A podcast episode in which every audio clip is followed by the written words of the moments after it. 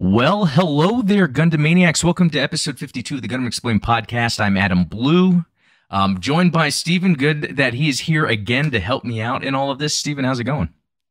Good, good. Thank you for having me. Yeah, no problem. Um, you know, another hot day in Texas. Uh, we haven't got rain. In fact, yesterday, Stephen got a bunch of rain. And I yeah. made a joke about him sending it my way. Although I didn't think the weather patterns work that way, but um, funny enough, uh, this morning we got an alert that rain's coming. We're like, finally, and then it just disappeared. The closer I got to the house, it just disappeared, and uh, just fizzled out. Uh, man, oh, uh, Goose is saying I sound funny. Sound funny. Yeah, hmm. let me do this. I mean, I knew you look funny, but uh, sound funny is a new one. okay, I just did something real quick, so you guys let me know if that sounds better because I did notice something weird before I started. Um, did, yeah. you know, we were talking about that a second ago. Um, but you yeah, always tinkering, tinkering, tinkering. But well, yeah, when you said it was a hot day, I thought you were going to say that it's a hot day for Gundam because there was a lot of news that hit the uh, oh, yeah. media sphere today. So there's a lot for us to talk about. Yeah, we're about to get into that. Like uh, just not only the news, but even the topics that I picked up on. Um, and then real quick, just really cool to see everyone: Ian, Robert, Goose, Jedi, uh, Sayla, Brian Zanicelli, Lucas Garrett, uh, Neon Wave, uh, Metal Neo. Good to see everyone. Uh, oh, Mad Matt, the heavy metal mecha pilot. How can you forget that? Um, uh, let's see. Yeah, everyone uh, just so nice to see the happy and friendly people um, in yeah. here. Yeah, so you might have saw the thumbnail, uh, Ramba Ral with a little Sayla, because what we're going to talk about here in a little bit are like good guy Zeons, right? Or if anyone has any good suggestions of in alternate universe timelines, where it's supposed to be one side is bad, but there's a goodie in there. Kind of interested in what you guys think about that. I mean, if you ask me, all the Zeons are good guys. So this yeah, might be. Uh, that's, I'm I'm gonna talk about that in a second. I like that fandom, how much people love Zeon.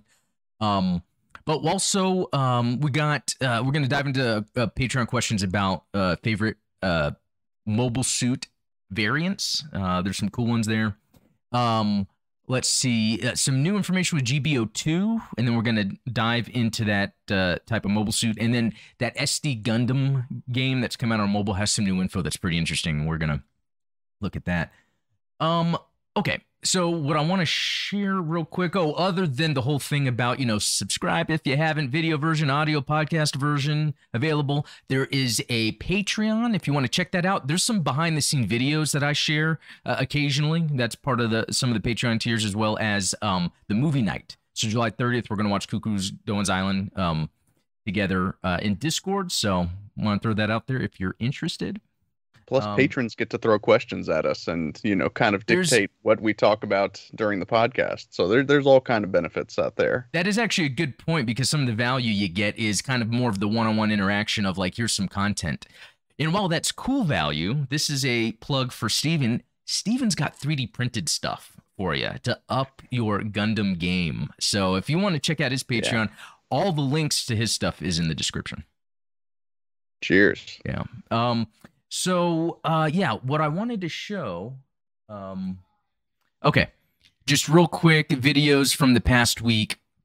That Metal Robot Spirits T1 Hazel Custom, loved that. I loved shooting the, the photos for that. That was a lot of fun. Um, and then the Banagher Lynx Mark II Custom. So this is going to tie into the mobile suit variants uh, because I had some of the the Patreons we were talking or the patrons we were talking in our support chat uh, supporter chat, and he uh, Goose brought up, you know, what's your favorite variant? And I was like, that's actually a really good question because there's some cool ones out there, and sometimes you'll discover something you didn't know existed, and that's that Banagher Lynx Mark II custom.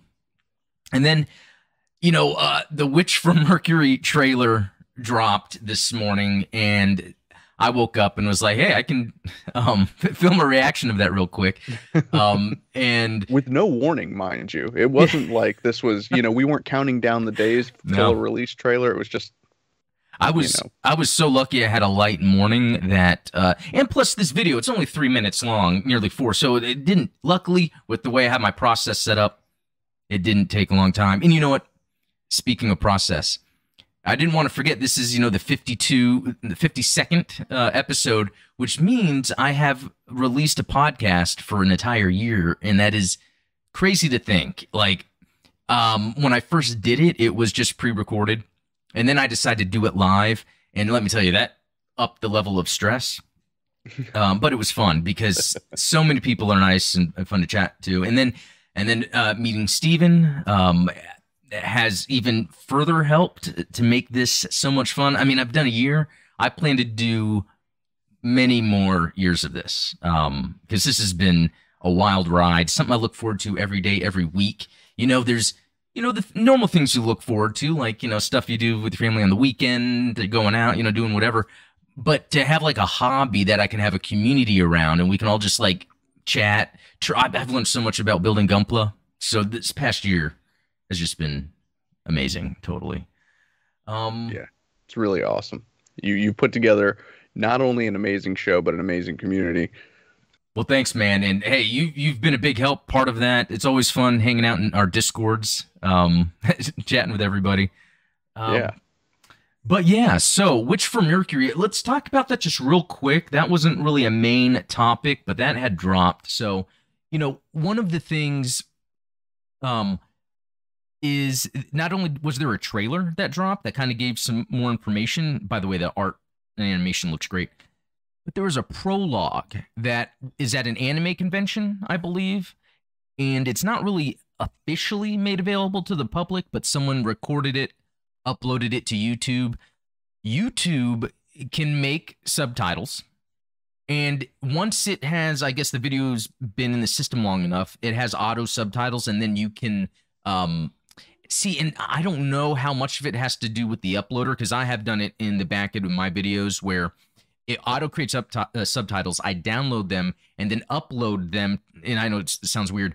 And then say, you know, auto translate to Japanese because I'll get requests yeah. about a video being in Japanese. So I don't know if someone did that with this video, but it's just the the English isn't perfect, but you can get the gist of it. Yeah. Um, I want to give you my synopsis real quick. You tell me what you think, Steven. It seems like Gundams are known in this universe and they've caused some destruction. And so people are wary about Gundams, but it looks like either the technology of the Gundams and cybernetics happen to coexist in some way because there was a lot of like almost like cyberpunk vibes with this, how you see people with cybernetics. So I wonder if there's yeah. a relation of people with cybernetics and people with uh, with Gundams, and if that is where like that special power that we see in a lot of uh, shows come up. Um, uh, the funniest thing was seeing a baby in the Gundam shooting a bunch of enemy mobile suits. But what were your thoughts of that? No, I mean I think that that sounds uh, that that's a fair analysis, and um, you know it gives strong IBO vibes with that sort of um, with that sort of integrated technology into the pilot oh. and things like that. So you know, maybe they saw the success of IBO and are kind of borrowing some themes there. So, okay. you know, we'll see. Yeah, because I, I haven't seen IBO. Um, in fact, uh, yeah, because I'm working on Double O. Yeah, let's. Uh, yeah, I want to see chat. If anyone else, um, yeah, Jedi Sailor saying the auto subtitles don't always translate well, so it's not just me. Um, yeah. Mad Matt is saying that's why I'm stoked for Witch Mercury major armored core vibes on this one. Oh, that's a good call out. Yeah. Um, let's see.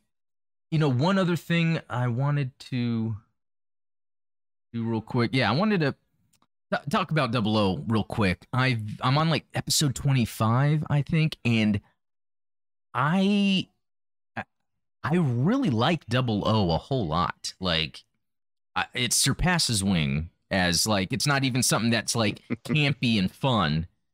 It's yeah. like it seems to be seriously good, except for one thing, but I think they'll get to it, and it's the whole "I'm Gundam." Like that just sometimes comes up.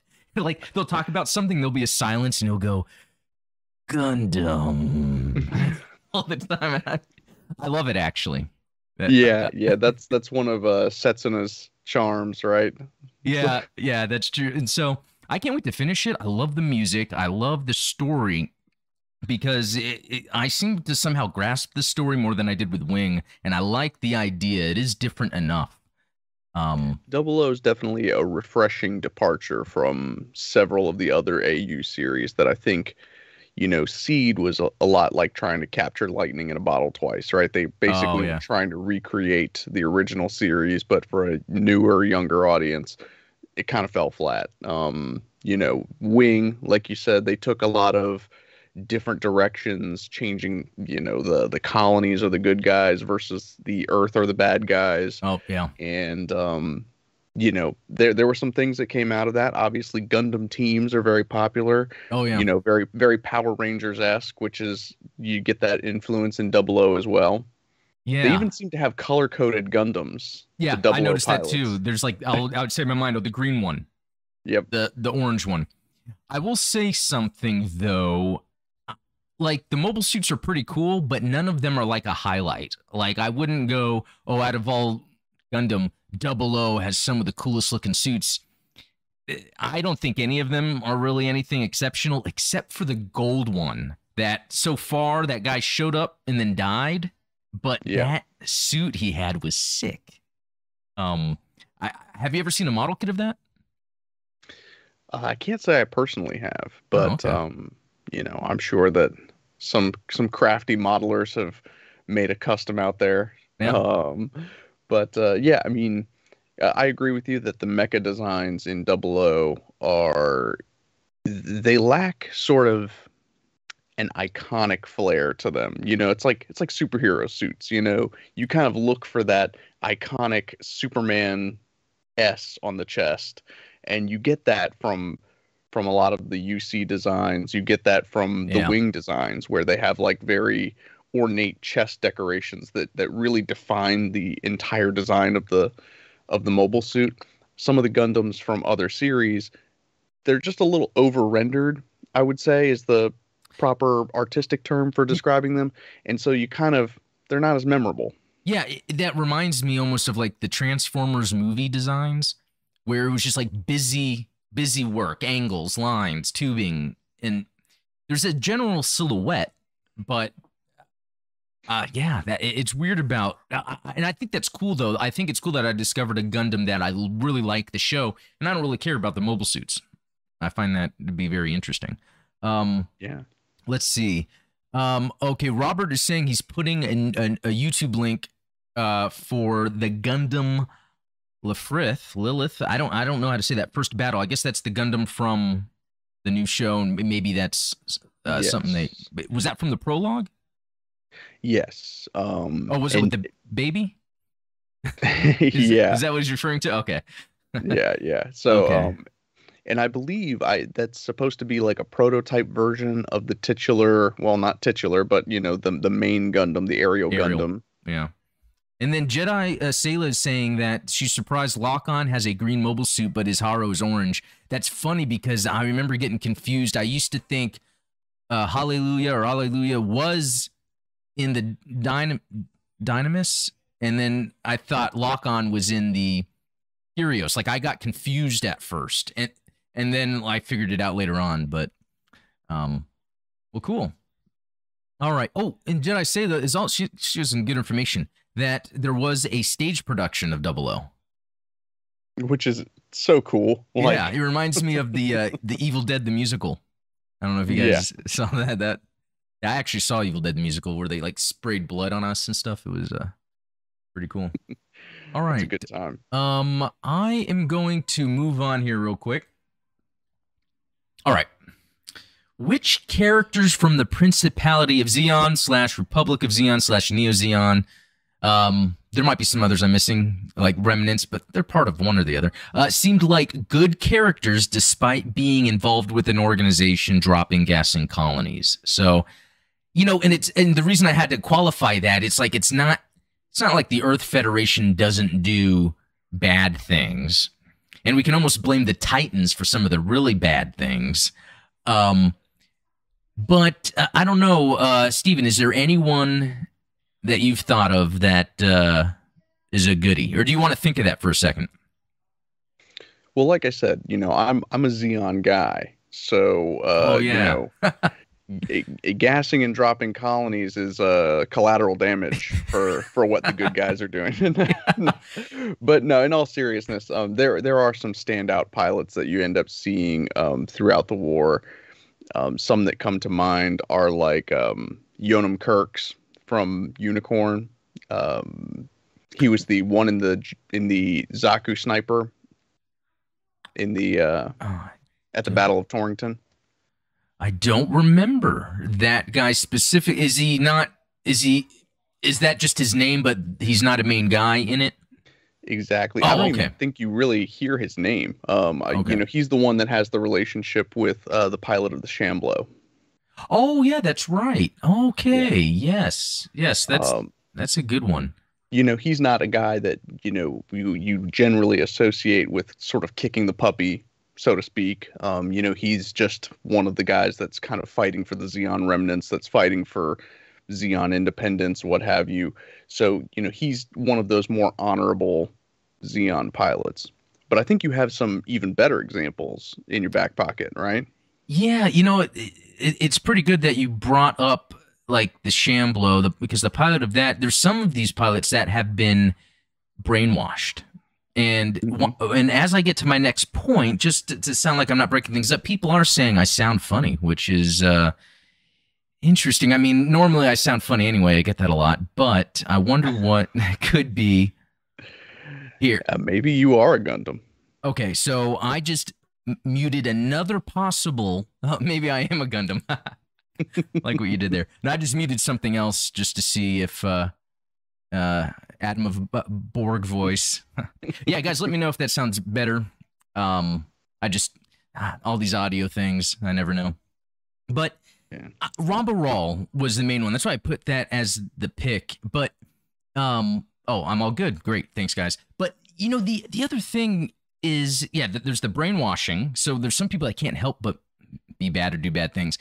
But then there's the um uh the, the whole thing about people loving Zeon, right? Like I, I think we've talked about this when it comes to video games. Like when you play a video game, you were using uh I think Skyrim as the example, how like you can go and do bad stuff if you want to. You could be a bad guy, but there's something about me where I don't know. It's like, oh, I like to pretend with the good guys. So when I watch Gundam, I'm always cheering on the Earth Federation. Um, yeah. But it it is it is interesting to see like when I got into Gundam how many people love Zeon, love the Zaku's, and I'm not saying I don't. Um, it's just kind of a scary uh, kind of love. No, I'm joking. It's it's all fun. it, that's part of the imagination, being able to root for a fictional bad guy just because it's cool and not real. Yeah. Um, but yeah, if not Ramba Ral, uh, Banana Bob is saying Char was a good person for a little while, although not when we first meet him. He reaches his peak in Zeta Gundam, but falls back down after that. Another answer would, of course, be Bernard uh, Wiseman or the boys of the Living Dead division. So Bernard is a good yeah. one. Yeah, Bernie's a great example. Yeah, um, yeah, that's actually probably one of the best. I mean, along with that, and even the way Bernie talks about it to Al, also about you know, because Al's excited about being a pilot, and Bernie's trying to explain to him like it's not what you think. But with Char, like that, it's almost like he was cursed from birth. No matter what he tried to do, he was the son of the leader of this movement that changed the Earth sphere, and it's almost like his responsibility, whether that being righteous or not, he eventually had to fall into. And I think that's why he he almost seemed like he was making himself purposely vulnerable to Amuro, um, yeah. especially in Char's counterattack, sharing the um, the uh, psych, psycho frame arm or what was the thing called again? The T? Yeah, the the the psycho frame technology. Okay. It was, I guess, the psych, psycho frame samples that they built into the cockpit of the um of the Nu Gundam. Yeah, yeah, it, it's that, and then the way he's kind of like talking with Amuro. You know, it's very interesting with Char. It's almost like yeah. he had no choice. I mean, at one point, he even helps Amuro change a tire. yeah, I mean it's crazy if you think about it. Um, especially that's what's so cool about Zeta is seeing Char and Amuro um, being cool with each other. Yeah, that that ch- tire changing thing is an interesting one. Um, yeah. Uh, Jedi Sailor 79 saying Mineva Zabi makes sense. Bernie, uh, Ramba Crowley, yep. uh, Haman, Marida Cruz, doing? Yeah, Char uh, had his good guy moments in Zeta, but he ended up uh, relapsing into supervillain. Yeah, exactly. Dozle Zabi gets honorable gonna, mention. I'm gonna throw something at you. Yeah. You're a Star Wars fan. Yeah. Did you watch Kenobi all the way through? I did. You did. So tell me, and this is a spoiler for anyone listening out there, you know, do you maybe see some parallels between the character Reva from Kenobi and Char Aznable? there are, um, because it's like I guess from the the perspective of working their way up within hiding kind of their true identity in a way, but working their way up in the ranks to try to take out the person responsible for uh, where they are. Yeah, that's a pretty good one. Revenge is a is a dish, you know, best served with fries. or a mobile suit. Um, I think that's a good. Um, but uh, uh, yeah, so Dozle uh, Zabi is a good one because I think it was more the origin, if I remember correctly, where they really flesh out his uh, fatherly instincts or uh, the way he is as a father because of his daughter, you know, Mineva, and so he it's almost like he had a change of heart in terms of what his real purpose was being out there, and he didn't want his uh, uh, servicemen to die um, right when he was out there. So that's a pretty interesting one. That is a good good pick. And you know what? That's interesting because didn't um um the dad daddy uh Zabi I, why am I forgetting his name? He Degwin. Degwin, yeah. He mm-hmm. even mm-hmm. seemed in a way like he had more of a heart than what Zeon turned into because I think Gihren tried to steer it into like his way, you know. So. I think Degwin is a guy that died with a lot of regrets. Yeah, yeah, that's a good way to put it. Yeah. Um, let's see. Yeah, and and then Jedi, Jedi Sailor was saying exactly that in her comment, so that's pretty cool. Um, SS, most Zeon or opposing sides in Gundam seem to be very realistic in that they aren't really evil for the most part. They just have their reasons. But anyway, Norris, Daryl Lorenz, Gato, uh, Bernie Wiseman, Mashmir, Captain Zimmerman, and uh, Marida Cruz. All good ones. Yeah, Zimmerman's a great one. Uh, yeah. Gilboa, basically the whole crew of the Garencieres. Yeah. I mean, they're that, all. Excellent arc, especially uh, in contrast to the sleeves sort of party and it really kind of separates like people's ideologies you know in a way um and there's something to that um that arc that kind of you know rhymes with the experiences that amuro had in the one year war because what's interesting about amuro is every time he encounters a Zeon pilot particularly particularly an ace pilot outside of a mobile suit they always have you know very cordial and civil you know exchanges. They're not yeah. at, at each other's throat.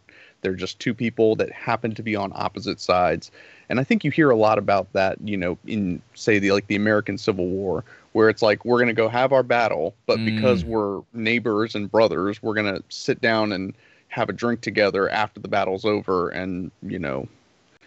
That's so right. it, there's very there's very much like a code of conduct like a code of honor among um, many of the Federation and Zeon pilots. Obviously, there's some Zeon pilots that don't have that, but I I think that the vast majority of them do. At least the ones that Amuro deals with.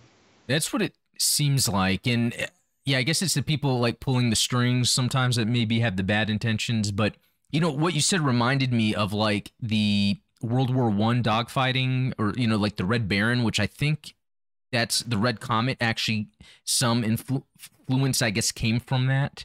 Uh, yeah, and yeah, for sure. when those pilots in World War One were dogfighting, that was a new thing at a, at a time. It was almost like a sport.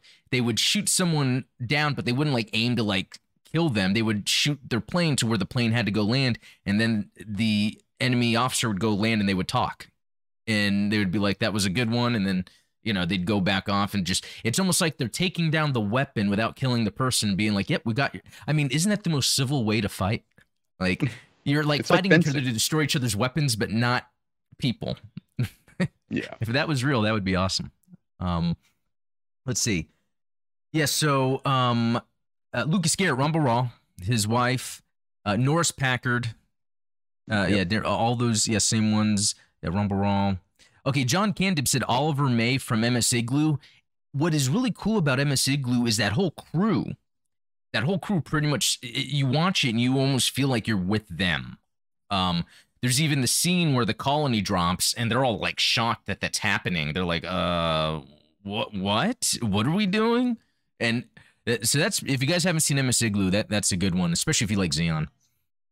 Um, and then Skyhook with Alma Ster- uh, Sterner and crew. That's a good one too. Um, from Code Fairy. All those Code yep. Fairy characters are really cool, actually. Um, well, cool. Um, okay, and Lucas Garrett is saying uh, Dozle was haunted by Operation British. So that is, I must have missed that. That might have been part of his uh, in um in Origin. Maybe they talked about that.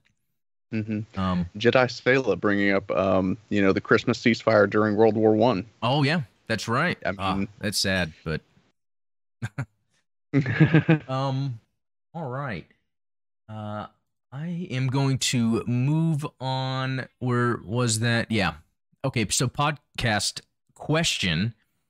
Um, what is your favorite mobile suit variation? So Ian Hansen my favorite mobile suit variant would have to be the Tequila Gundam. Just kidding on that LOL. Little inside joke with the other supporters. I'd say that the Nu Gundam FF would have to be mine. I'm really just enjoying the super funnel and the subtle changes made uh, to the suit from the original. On the topic of variants, how would you modify the Mark II? Well, for that first one, that's actually a pretty good one when it comes to variants. I mean, because yeah. the Nu Gundam's cool. So, um, yeah, that's a variant. Is the Hi-Nu a variant of the Nu, or is that really just a whole new mobile suit? I don't know. I mean, how would you? Because you know you've got so many different versions of the Nu. Obviously, you have like the the double fin funnels. You've got the the heavy weapon system. So I guess that's like technically the full yeah. armor Nu Gundam. And then the mass produced version. The mass produced one. And when he says like how would you modify the Mark II, the one thing the idea I like is something from like the Wing Zero or um I don't know, just I like binders when they're on a, a, mobile suit. Like I already like that the Mark II has the uh the, the way the backpack and the the beam sabers, beam sabers. work. Yeah. yeah. but on top of that, if there was like some sort of binder system, that, that would look sick. Kind of like the Rick Dias or yeah, something like yeah, that. Exactly. Yeah. Um, Rogue New type. I'd have to say my favorite Gundam type variant is the RX-79 BD-1 Blue Destiny Unit 1. It doesn't have a Gundam head unit, but it's a Gundam in all respects. I love the color, design, weapon loadout, uh, and dangerous exam system. Um, and you know what? I actually have that uh, right here. Uh, I wonder how good this camera will do. Uh, this is actually a G-frame, and I've I've had fun detailing it. I just love using the chrome marker and putting the chrome all over the place. But yeah, that's a good one. Looks good. Uh, G. Norwood, I'm going to play Devil's Advocate. All five original Gundams from Gundam Wing. Technically, they are all variants from Wing Zero, although Zero was never finished. The five scientists uh, split the plans up Zero and built their own versions of Zero, which would make the five original Gundams variants. Well, that's pretty insightful. So, uh, yeah, that's that's a good one. Yeah, what he said was true from a certain point of view. Oh, yeah. well, mine is an app, the video. It's that Banagher Lynx Mark II. Love it. Which is very sweet. What What about you? Rebawoo? well, so I'm gonna I'm gonna throw a curveball at you because you know most people would say like, oh, it's got to be a Bawu, it's got to be something Zeta related. Yeah. Um. Now you know what I think my favorite variant is, and this is kind of really just from a looks and you know rule of cool factor is the marine type variant of the Gazaum from uh, Advance of Zeta, which is so cool looking. It's like basically if the Hygog oh. from 0080 and the Gazaum kind of got together and you took parts from each of them and put them together. So it really it's a transforming mobile armor, operates underwater.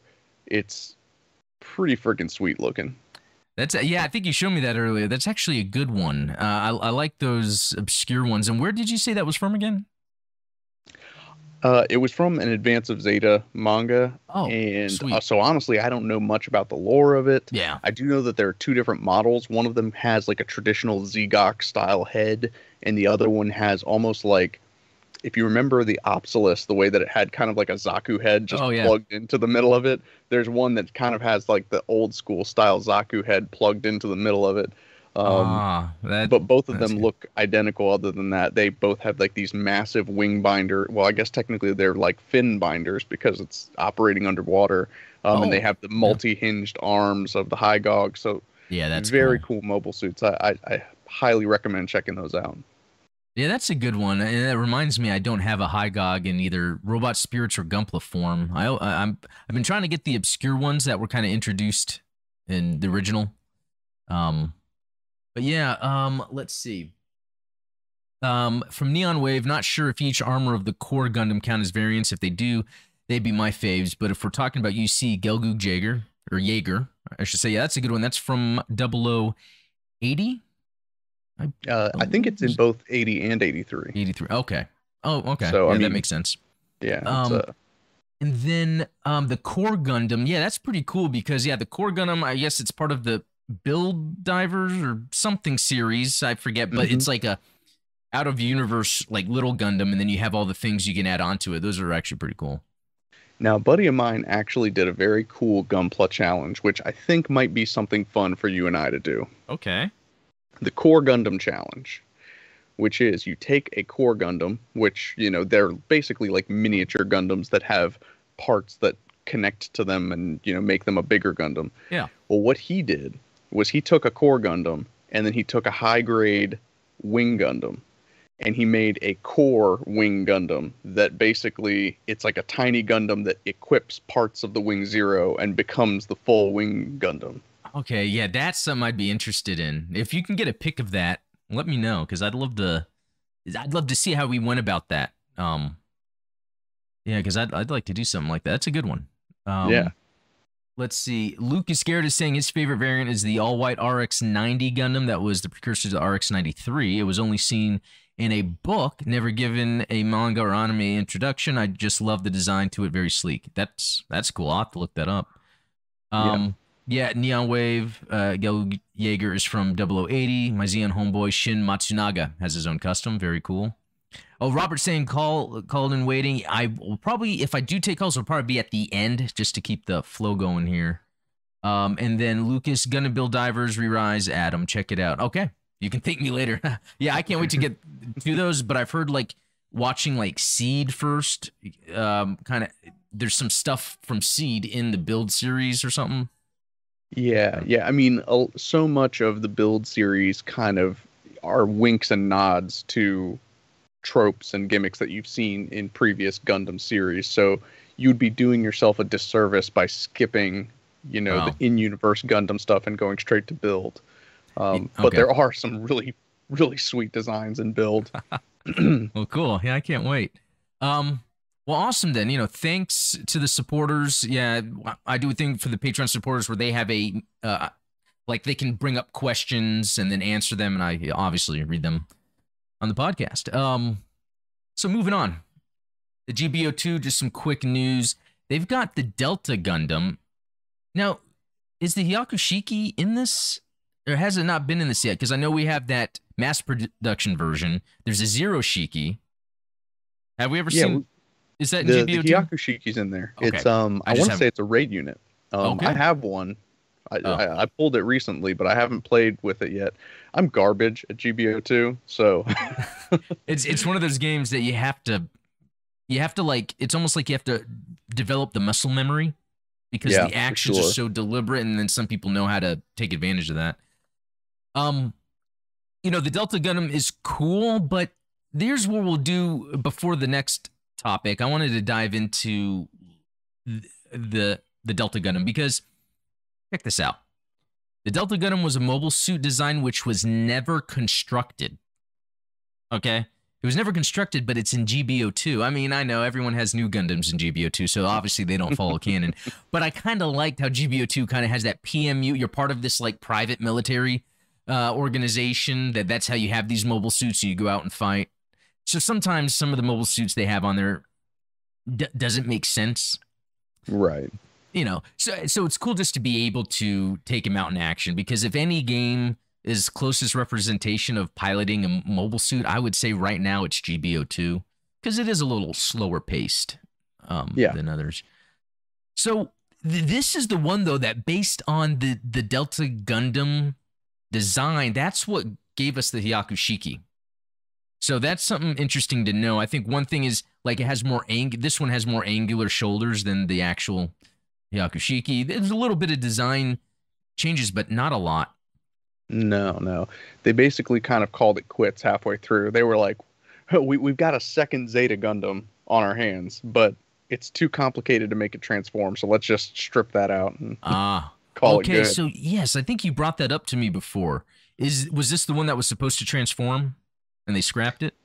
Yeah, so it Ah. does have a Wave Rider mode, which I'm I'm interested to see if it has a Wave Rider mode in GBO2. I, I assume it does. Oh, in GBO2, yeah, good call. Because that that looks sick. I love ship designs, and that's that's a pretty cool one. Um, Yeah. Let's see. Developed into the Hyakushiki and the Megashiki. I can't say I ever heard of that. What does that look like? Oh, that looks sick. That looks like a Sentinel design. Oh, but build fighters. Okay, Yeah, I was gonna say that's a but maybe it does. Okay. Um, technically. And then the variants of this is the Delta Gundam 2 and the Delta Plus. yeah, That our looks boy sick. Riddhe. It was the unit was intended to be piloted by Quattro, and it's red. See, that's that's sick right there. And then Yeah. the other one's the Delta Plus. Yeah, familiar with this one. Yeah, you brought up Riddhe from Unicorn, so that's cool to see that kind of development flow. Um, I love tech trees and yeah, I do too. I do too. I yeah, I love looking at that. It's weird. I do that with music also. Like if I'm into music, I'm like, hmm, what? Where did the genre come from? And then how did who started this sound? You know, it's, it's a weird rabbit hole. Um. So some other things about it. Um. Oh yeah, we saw that used as the basis for the Delta Plus. Um. 60 millimeter Vulcan gun, beam rifle, shield, beam saber, eh, anti beam reflector coating. Yeah, it seems to have kind of the basic stuff to this. So, um, I guess the main thing, the main takeaway from this mobile suit that's now in GBO2 is the fact that it wasn't really used ever. Um, Right. So it's just part of the. At least it's a way for us to get more familiar with some of the design elements that went into later mobile suits that we know of. So, anyway, that's always fun. Um, and Zionic Shadows in chat and says that Oh. it does in fact uh, transform in GBO2. So Ah, thanks, Zionic Shadow. Good to see you. Yeah, if anyone knows, it's him. So that's Yeah. that's pretty cool. Maybe I'll check that out. Although lately I have been not doing any of the the banners or any of the spins because I'm waiting. I don't know what I'm waiting for. I just want a Hazel, and there's two of them, and I and I did all the free mobile suits this past week, and there was like, you know, you could get two on some of the days. Nothing, nothing. but oh well. Um, brutal. Let's see. Uh, I think that's it for this. Yeah, not like I said, not too much about this one, but this is the development timeline that takes us to the Hyakushiki and everything. You know, uh, we were just talking about G- GBO2, so just a game thing here, real quick. Um, so that G generation game series, you know, it's the strategy, turn-based strategy games that have been around for a while. Uh, there's a new one coming out that they've announced for mobile. They even have um, a lot of information about it. But the one thing everyone's always going to be thinking about when it comes to a new Gundam game on mobile, especially a, a G generation one, is what is the monetization going to be like? And so they actually addressed this. Um, let's see. Um, uh, it's somewhere around. Yeah. So, uh, where did they? There was some place they said something like, "This is a sensitive subject that we have to bring up anyway." That might have been another text, but basically, how it works is, um, yeah, I wonder if they they must have changed the text here because it did say something different before, and I think I have it in the Discord because they were kind of saying like most people are, you know, will always question the gacha aspect of this. Um, Yeah. But uh, with it, you will get the following early access to units, units already upgraded to a high grade, units that already have skills, a chance to get units with uh, eternal arms. So basically, what this is showing us is all the units will be available without paying, or yeah, without dumping money into the system to randomly get it. Right. So you could potentially still get them. That kind of works like GBO2. And it's just that when you get one that is in the gacha, it might be upgraded or it might be a specific, uh, I guess, have specific stats to it. So I, I'd, I'd like to see that in practice, you know, when we go in and actually play the game, but I have high hopes. Uh, yeah, um, I mean, it would it would actually be kind of neat if uh, if GBO2 did something similar where you know there was two different kinds of tokens. Like you got the free tokens from from playing and then you've got like a paid token.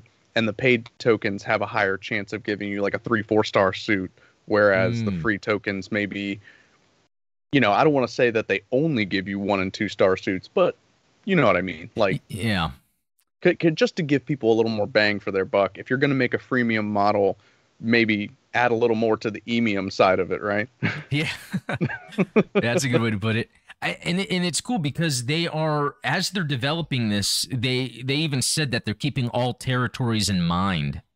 And what that makes me believe is, you know, out of Japan is where that kind of gacha mm-hmm. thing comes from, and people are fine with it.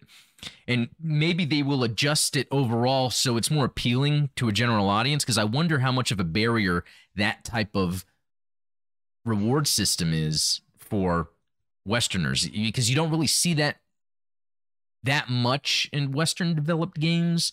Um, it's more of just the general like you need to buy more of this so then you can purchase this so then you can win this. Whereas in the gacha, it's more of if you're paying, it's in hopes of getting something.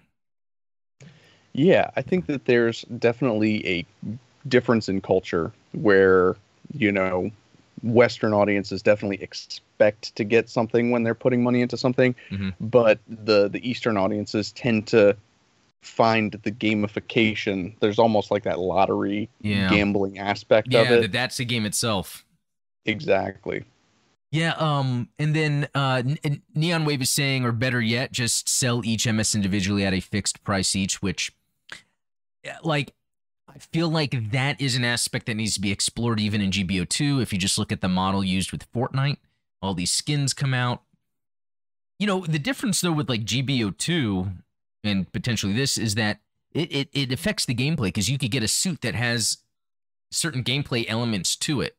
Whereas in Fortnite, when you unlock a skin, it's not like a gameplay element. So that's another thing that's interesting how there's sometimes you're getting gameplay elements or sometimes you might be restricted from gameplay elements if you're not paying uh, you know so now to, to play devil's advocate you know say you do unlock a double zeta in gbo2 you're still only going to be able to use it in 600 point matches so like yeah. you know the benefit of the whole pay to win aspect is tempered by the limitations of the game itself it's not the same as there's there's other games out there that are pay to win where you can get gameplay benefits and you're playing against players who don't have them.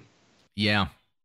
Yeah, that that that is true and that's the thing about GBO2 is you can generally then find a suit that can I mean if you think about the rock paper scissors aspect, you can get a suit and be effective with it.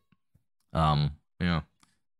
So that's cool. Uh, excited about that. I don't know if they even have a release date for this yet. Um, it's just seen one. Yeah, it's just cool that they are this communicative about. This, I mean, just the Gundam games in general lately have been, you know, super. Uh, they've been transparent about everything. Um, okay. Um, you know what? That is for that. Let me check something over here real quick. Um, okay. So the other thing I meant to show off real quick is you know I showed that Blue Destiny a second ago that yeah and I was actually hoping to be a little clearer on this uh this camera I mean eh, for people want oh you see it's it's tempting to do the focus um you know I was please, just please focus trying to show the details but there's also where is it this one that I did the same thing with I put silver wherever I could silver and gold up on the uh the beam sabers, I just love the chrome and gold marker. Uh, I oh, mean, I'm yeah. just putting it wherever I can. I, and I think for people that want to up their Gunpla game, that's like the next thing to do. Just add the chrome details because it stands out. Like I went back to my uh, Origin RX 78 too. Um, and I added like uh, the shoulder guns, uh, the where the elbows are. I added gold. Uh, you know the joints. Um, even on the the gun itself, I added a little bit of the chrome. Um, on the back there, it, on on the. Uh, and you've got the budget friendly option. You can just go for the the metallic sharpie and get. Let me ask you, does that work well? I, I was curious about that. I, I haven't had any complaints. Um, and okay. I would say that the added benefit of doing that is you can go for some of the colored metallic sharpies. Um, oh, that's a good idea. The Sazabi that I have, rather than using the metallic mono eye sticker, I hit it with the metallic green sharpie, which oh. gives you the oh. same effect, but it's you know painted on as opposed to being a flimsy sticker. Dude, you can do some cool stuff with some metallic sharpies. Okay, because I saw when I was looking to buy the Gundam Marker EX, they're kind of hard to come by and they're kind of expensive if you think about the price versus what you get.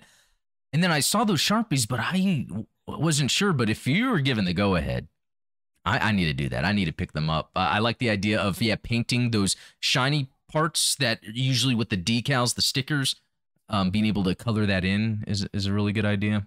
Yeah. Now I will say you won't get as fine of a tip, so mm. you know there's there's the kind of trade off there. Is like you're really not going to be able to get if there's like a tiny rivet or bolt that you're oh, trying I to see. hit inside of a spot. You're probably not going to be able to get it without some overspill. Hey, but and, with the sharpies, if you make a mistake, is it easy to clean with just some isopropyl alcohol or lighter yeah, fluid, or just a little alcohol on a okay. Q-tip, and you can wipe it right off. So. Okay, that's good to know. Um, okay, so Brandon Hayes, good to see you. He's saying any thoughts on the Witch from Mercury trailer that just dropped? I got mixed feelings. It's not as feminine as I thought it would be, but not groundbreaking either. Yeah, we talked about that a little earlier, and just to say it again real quick. Or did I even give my opinion on what I thought? I think I just explained what I saw, but um, yeah, you gave you gave a synopsis, but you didn't give a uh, a uh, reaction, so to speak. Yeah, I I think it looks cool and I uh, just after watching as much Double O as I have and like really being impressed with it, I don't know for some reason I'm like totally excited to see this because I do like the cybernetic stuff because I like the stuff that reminded me of like Cyberpunk or Blade Runner or like 80s yep. Japanese anime uh, in a way. It was really weird with um let's see what uh the designs of the mobile suits are really cool. I yeah, I guess there's not too much except that prologue kind of gave a little more information that I thought was interesting. I I got to say it looks cool. I have nothing negative um or other than that one like uh mono-eyed domed head looking uh mobile suit that could be a grunt. I didn't see any other grunt likes. Did you happen to see anything that looked like that? No, it's really just that one big chunky one that yeah. It, and it, it does have like an ace variant with it. Um ah. But I really do dig those like I guess they were funnels, but they were like funnel mines almost. Like they they they eject from the backpack like a funnel, but then they latch onto the enemy mobile suit and oh, then yeah. explode. That's a unique twist. Yeah, I thought that was cool because even looking at the, I think either the model kit or the action figure that they have, they're showing more details. It seems like the shield can come apart and be put on or modified in some way. So it seems like yeah. there's some built-in gimmicks with the weaponry that I think is pretty cool. That yeah, not only is part of the show, but even the. Now I was really disappointed because I saw some gimmicks with the with the aerial Gundam kit that I thought were a throwback to my childhood. Um, you saw how there was like the breastplate parts that has like kind of option parts yeah. where you can put in those kind of neon glow like tech yeah. designs like because it starts to glow in the in the show. I thought that we were going to get a resurgence of the old rub sign technology from the Transformers toys back in the day. Do you remember those? Yeah, in I think I rem- uh, remember most of that from another toy line, and I forget what it's called. Where they're like these little monsters, and they had the hologram thing on their chest. Yeah, and it was like you you have to rub them in order yeah. to get the the logo to show up. They're basically like little mood rings. But okay. So okay. of course, as soon as I saw that on that kit, I got on Amazon and it turns out that there is thermo reactive paint out there So of course, my mad scientist butt is going to buy some and maybe make a, uh, a heat reactive Gundam custom. So if you've got any ideas for what what would make a cool hmm.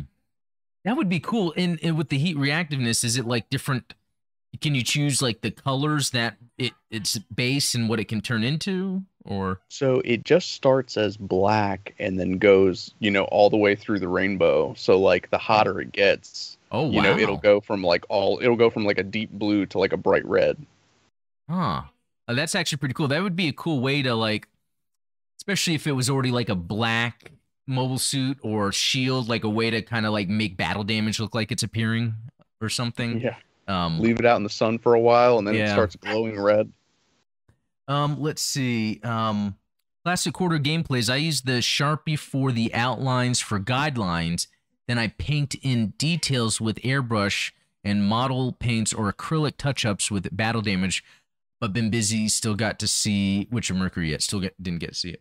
Um, okay, that's a good tip with the um, guidelines uh, with the Sharpie. You know, I'm gonna have to check that out. Um, and yeah, Jedi Sayla took the words out of my mouth with uh, Moon Gundam, big Moon Gundam moon vibes. Moon uh, Mood Ring uh, Gundam. That's uh, that's pretty good. Um, let's see. Lucas Garrett, perfect. Uh, a Barbados type Gundam suit from the Calamity Wars would be good for that idea. Hmm. Um, I'm picking up what you're putting down. Oh, imagine they did that for Exam or Hades suits. You know, that's a good idea because the um I don't know where I put it, but the yeah, the blue uh, Destiny I came with it, it came with a separate head with the red on it for the um, right exam system. I think that's the one that's exam. Hades is the Toad Strider or, or, or Todesritter or uh, which one? Pale Rider. Oh, Pale Rider. I mean, the, the, the Todesritter has it as well, but oh, yeah, okay. the Pale Rider. Cool. Thank you. Um, okay, cool. Well, um, you know what? I think that just about does it. You know what? If someone wants to jump in the chat, uh, the uh, the call and waiting room. Oh, yep, we've got. Okay, so yeah, Steven, I don't know if you want to jump in there real quick because I'll pull in Robert. Yeah, real quick, I would. All right, let me pull you in there, and then I always have to mute you. Um, okay, Robert, I'm going to pull you in. Get ready. Robert, hey guys, what's up, man? Ah, see, we can hear you. Fantastic. Yeah, Fantastic. I'm actually on my PC unit oh, no, now. I, I, don't know if the. Oh no, I think everyone can hear you. Oh, you said you're on your PC. Yeah, I'm yeah. using my webcam for audio. Okay, good. Well, that's good quality. Ah, so good move. How yeah. you doing, buddy? Been doing great ever since my birthday uh, celebration with you guys. Thank yeah, you that, so much. That was cool. I um yeah, I really liked how that turned out. How we were just all kind of hanging out and having breakfast. Yeah, that was uh that was yes. a good time. Did you have a good rest of the day? Pretty much, yeah, I did. Okay. Now, yeah. what I was actually wanting to talk to you guys about. Yeah. I don't know if you saw my comment in the chat, my last one. It was just before uh, uh, gooses. Um, yeah, what's the spoilers, up? folks. So basically, I was able to see multiple videos that were oh. put out of Witch from Mercury. Uh huh. I was able to see how Suletta looked uh, as a little kid. And it's not just her own powers. It's her family's powers. Hmm. Was that in the prologue animation that came out? yeah. Uh, okay. The video I posted um, the link to was by Gundam Boy. Okay. But you're saying so the fam it, it seems like there's these powers which could be the that new type trope, but used in this. That's why they're calling them witches. Maybe it's a family that has these powers, and maybe that's how they're able to operate the Gundam. Uh, yeah, pretty much. Yeah, that'll be pretty interesting. I'm I'm I'm really curious to be just seeing her as a baby. I say baby, toddler, kid. You know, shoot. Four years old. Oh, four. Okay, thank you. Thank you for having that information. That seemed really cool. And so, yeah, I'm wondering what the ramifications are because that's probably going to set up that character's backstory for what happens mm-hmm. in the future. Yeah. Yes, it does. Well, cool, man. Uh, yeah. Anything else? Um, I'm wondering what you guys think of the trailer for the Aerial Gundam uh, Gunpla. Looks cool. Or, Seeing yeah. the gimmicks, how it works, the shield and all that. Like at first, the design didn't really catch my eye, but over time, um, and, and while I haven't watched oh. IBO, it reminds me of IBO. Um, some of the IBO suits I've seen. Stephen, what what are your thoughts on that? Yeah, I mean, I got big time IBO vibes just from that preview animation. It reminded me of the old Barbados commercials that they used to air like over and over and over on Gundam Info. But oh. uh, I gotta say, looking at all the designs, uh, Guel's mobile suit is the one that strikes me. The big, the big chonker. Is that the one wow. with the uh, the hair thing going on? Or is that a different guy? It just has like a, um, a command spike, doesn't it? Okay. Okay, yeah, that one's cool. Yeah, I hmm. know what you're talking about. Yeah, that one's cool. Okay. Yeah, that's that's true. That they have um, they have slim designed and and chonky designed uh, mobile suits. Uh, yeah, it reminds me of when that Virtue armor comes off and you see that it's like a skinnier oh. than the hell or I don't know. There's some Nadleeh. Nod leg. There you go. Well, cool, Robert. Um, yeah, thanks for uh, calling in. Yeah, and one last thing. Yeah. Those Gundams uh, that they're putting out in uh, form for Witch from Mercury, they are going to be OP. Yeah. You think so? Yeah, for sure. well, cool, the man. shield itself. It's oh, not yeah. just a shield, it's a pack. It is multiple weapons. Yeah. And I like that because again, it's not only a gimmick for the toys, the action figures, sorry, uh, but also um, uh, for like the show, just kind of cool weaponry. But, mm-hmm. all right, well, thanks, Robert. I'll, uh, yeah. I'll talk to you later. Thanks. All right, I am gonna bring in, hey Goose, uh, in Neon Waves in there. I'm gonna bring in Goose since I saw that you're in there. I see that you're muted, Goose. So I'm here. What's Sorry, up, man? on the podcast. What you up to, brother? How's it going? Doing all right. How about you, Steven? Doing well, doing well. Good to hear from you. Oh, it's good to hear from you guys. Um, I did step away, so hopefully I didn't uh, miss this. Um, did you guys notice that the uh, Gundam Eternal is going to have PvP? Oh, I I must have overlooked that, but that's actually pretty awesome. Do... There is a dev video that came out um, shortly afterwards. I tried to throw it in the text while you guys were talking about it. Yeah. They said that they, you will have to pay for some. Well, you won't have to pay for suits, but to get them like fully maxed out, the easiest way to do it is to um to pay is to pay because there's going to be legendary weapons. And they said okay. once you max out a suit, you'll get the cutscenes of them uh, battling. Um, oh, um, but they also announced that they are going to add PvP to it. So I didn't so know what you guys thought about win, that. It's pay for cutscenes. well, yeah, that's true. one, the collector in me is then thinking I need to unlock all these cutscenes. But the PvP school, Steven or Goose, has there been any other previous generation SD generation game that had like uh multiplayer combat versus? Not to no. my knowledge. I don't think so. Okay. So this is cool then. This is cool that they're adding that in. And I gotta say, even the preview images that they've shown of the game, you know, the UI looks like massive improvements over Genesis, Genesis and Crossrays. Yeah, that's that's the other thing. It's not like they're just porting or slapping a port over to mobile. It's like they've really reconfigured it while retaining that look. You know, even that Super Robot Wars 30 that came out, which I think is the same developer, um, looks really good, and I'm seeing some of that in um yeah, the, the mobile screenshots. Although I'm trying to find some good ones to share those, but anyway, if I do find someone, I'll throw them in the Discord. So, does this sell you more on wanting to play this on mobile now? Well, yeah. I mean, all they had to do is tell me that there's the strategy game on mobile and of Gundam, and that got me. but oh. knowing that there's all these other uh, options with it too. I, I think they'll get more people to play, um, especially because as the multiplayer. Um, they yeah, also uh, yeah, go ahead. Made the other comment was, um, you know how when you get further in a uh, a campaign, they get to be about an hour long. Oh yeah, yeah. They said that the campaign missions are going to be about fifteen to twenty minutes long. Oh, okay, that's good. So they're going to keep them short, I guess, minding people that are, I mean, using a mobile phone for that purpose for quick gameplay. Um, I mean, I'm sure that won't stop people from grinding. Yeah, for hours on end. Um, oh, you know, I don't know if mobile games do this anymore, but I remember there's a time where like you get to a point where you can't play anymore, and it would say like come back. Like I hope yeah, it doesn't. Like you have like tickets. It's yeah. like oh, you can only play if you've got like so many tickets. Would you like to buy more?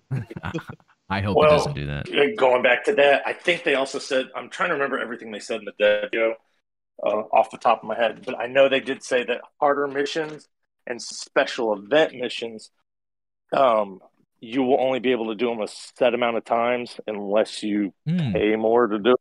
But they said the mm. actual regular missions, you can go back and play them. Oh, okay. Well, cool. That that's good then. That gives you an option. Uh, hopefully, you can still grind that way, but just to do some battling. Well, well, yeah. Well, thanks, Goose. Yeah, I uh, I am actually looking for. Wait, have you happened to hear a release date for this? No, they hadn't set a release date yet. Okay. They said this was the first dev video.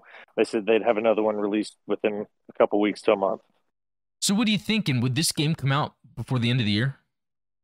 What do you guys think? Uh, I'm thinking middle of next year. Middle of next year. Yeah, hmm. probably Q2. Okay. Well, cool. Well, uh, yeah, thanks a lot, Goose. Uh, thanks for chatting. I'm sure we're gonna chat again soon. All right, I'll let you guys later. All right, see you. All right, well that's Bye. cool. I'm gonna bring in uh, Neon Wave. Hey, what's going on, Neon Wave? Hey, how's it going? It is going. So what's up, man? Uh, yeah. Uh, what's going on? Uh, well, just wanted to actually give my own thoughts about uh, when we were talking about uh, Zeon. Okay. Yeah. So basically, like uh, the whole talk about like uh, good versus evil in uh, Gundam. Mm-hmm. Usually, it tends to be more black. It's not black and white, and that's usually a realistic a depiction of war. Because yeah. in war, it's never really good versus evil. The only real evil ones, at least uh, as a gun, as the original Gundam has shown, it's those at the higher ups. So in the case of uh, 0079, it was, of course, the the the Zabi family. Yeah, especially Gihren. Yeah, especially him. And the thing is, it's actually reflective of World War II because most of the people who were fighting, they just fought for what they believed in. What they believed in is what they were told, and yeah. the, what they're told is what the higher ups want them to believe. Again, that's what happened in World War II, and yeah, and that's a whole other discussion that. Uh, yeah, because who uh, knows if that's currently going on with uh, people in the United States? you know, we're like Hey, go That's US. oh, easy. This isn't that kind of podcast. no, it's not. no, but it's uh, crazy because there was like this news article that went out. I, I, I try not to pay attention to politics too much anymore because it can be straining on the mind mentally. But there was a guy that was saying, um, "Oh, that's weird. It's like I lost uh, Steven for a second. That's oh. no, you're still here. Uh, the NDI and Skype is messing up. Sorry about that. But uh, anyway, um, there was a guy saying, I guess they were talking about that someone could attempt a coup in another country, and he was saying, "Oh, they're stupid because coups are easy to do." And it's like, what? it's like why? It was it was yeah, one of the decision makers in the upper ranks of the American political system. That's like, oh yeah, they're easy to do. And it's it like, oh, example? I participated in several of them. Yeah. if it didn't work for the Soviet Union back then, it didn't work for. Uh, it's not going to work uh, today. But no, but going back to the whole Gundam thing, most of the time it is usually showing that people on both sides are usually decent human beings because that's that's how the majority of humans are. We're, yeah, we're all most of us are decent people, but it's just that they're fighting for what they believe in, and what they believe in is what they're told, and the things they're told is what their higher ups want them to hear and that's what happens. And when it comes to other shows of Gundam, Uh, the ones that are good versus evil, let's ignore them because they're poorly written and uh, they're self-explanatory right there. Although I could uh, give my thoughts on age in a minute, but I also want to talk about uh, how there's one that showed how both sides are quote unquote evil, and that's Gundam Seed. Hmm. Okay. Well, cool. Can't wait to dive into that one. Yeah, no, because normally war is a battle of ideologies or a battle of resources. When it came to Gundam Seed, it was more of a battle of hate. Because hmm. uh, for those you've seen Seed, right? No, that's actually one I can't wait to get to after I finish yeah, it's on the watch list. Okay, so I guess I will not uh, delve too much because that would be spoilers. Okay. No, I, I know what you're talking about, Neon, and I, I agree with you. I think that it's um, it was a fantastic theme that I think was probably clumsily handled. Hmm. Yeah, yeah, that normally does happen. And Gundam Seed Destiny is a whole other can of worms. Again, going, uh, I'll be going into Gundam Age, but uh, no, but basically, like in the case of Gundam Seed, it is a battle of hate, and well, I can't say more because I'm going to spoil things. Yeah. well, yeah, then I can't wait to to check that out. Actually. Yeah, it's also not the first anime to, not first Gundam's anime to uh, tackle such a theme of hatred. There was also uh, Turn A Gundam. Oh, cool! Another one I need to watch. Yeah, Turn A is although fantastic. It's not as on the nose as in Seed. Okay. That's not really a spoiler. That's just you're you'll see yeah. in the very first episode. As for uh, but as for the uh, other ones where it was a battle of good versus evil, uh, have you seen Age? Which one? Gundam Age? No, I haven't seen that. Again, I can't really spoil that one either. God damn it. uh, well, yeah, yeah I'll get to these all eventually. Yeah, I don't want to. Yeah, that'll that'll be like uh, podcast episode uh, 152 where we cover you know baddies of age. Um, wow. Well, cool. Uh, okay, well, cool, man. Um, yeah. Anything yeah, else, Neon Wave? No, I just wanted to go on that because normally, because uh, the best kind of stories where it's a fight of quote unquote good versus evil, there's always going to be shades of gray. That's yeah. how you know it's it's well written, because when it's something is always good versus evil, it's never re- well written. Cough cough Gundam Seed Destiny. Cough cough Gundam Age. Cough cough. But yeah. Yeah, I agree. A lot of the storytelling I'm into, especially like Star Wars, you know, it's when they deal with those themes because it's like you want to be invested in a character, and if someone's like completely evil, like Quess, you're just not gonna like them, and and then you're just gonna like not want to watch Char's counterattack because you have to deal with Quess. I would argue that Quess, it, well, she is evil because she did uh, certain things, but some would argue that she was just being manipulated or she just had no idea what the heck she was doing because she was only a 13 year old kid. Oh, yeah. Except being raised in the family she was in, obviously having a lot of um, whatever she wants, entitlement.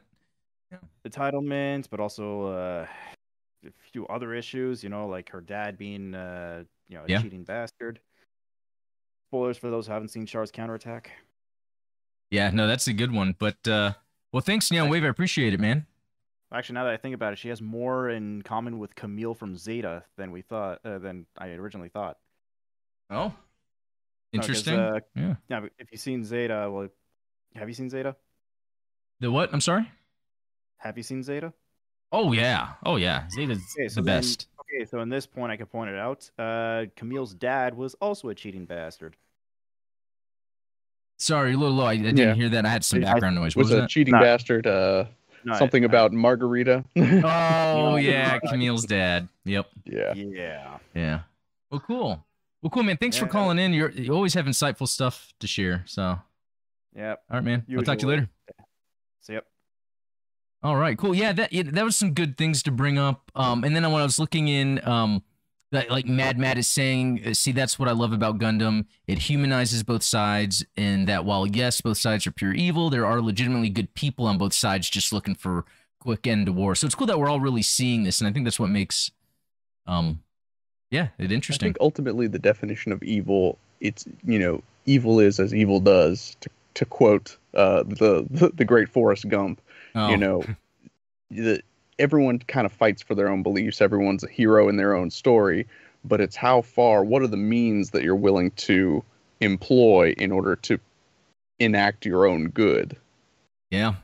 No. Um. Yeah, that's some good themes. I'm glad to hear that things like Seed and some other ones kind of have because even Double O had a very interesting direction it went. So it's it's cool to very see true. how Gundam does the. I was gonna say good versus bad, but more of one side versus the other. So, but yeah. you know what? Anyway, I think that is it for this show. This was fantastic. This was great. Uh, Steven, anything else you wanted to add before we get going? No, no. Like I said, we're kind of spoiled for Gundam content today. So yeah, I know. I know this could have just been a Witch from Mercury podcast, but anyway, yeah, you can check out Steven's stuff. It's the links are in the description for his channel that I'm on Wednesdays. We talk video game stuff. I we go in depth into video game stuff because I'm huge into gaming. Uh, and Steven's a, a developer himself, uh, but also um, he has his Patreon. He has some cool stuff there too. But um, yeah, I guess that's it, man. So everyone, thank you See y'all later and have a good Cheers. night. Have a good night.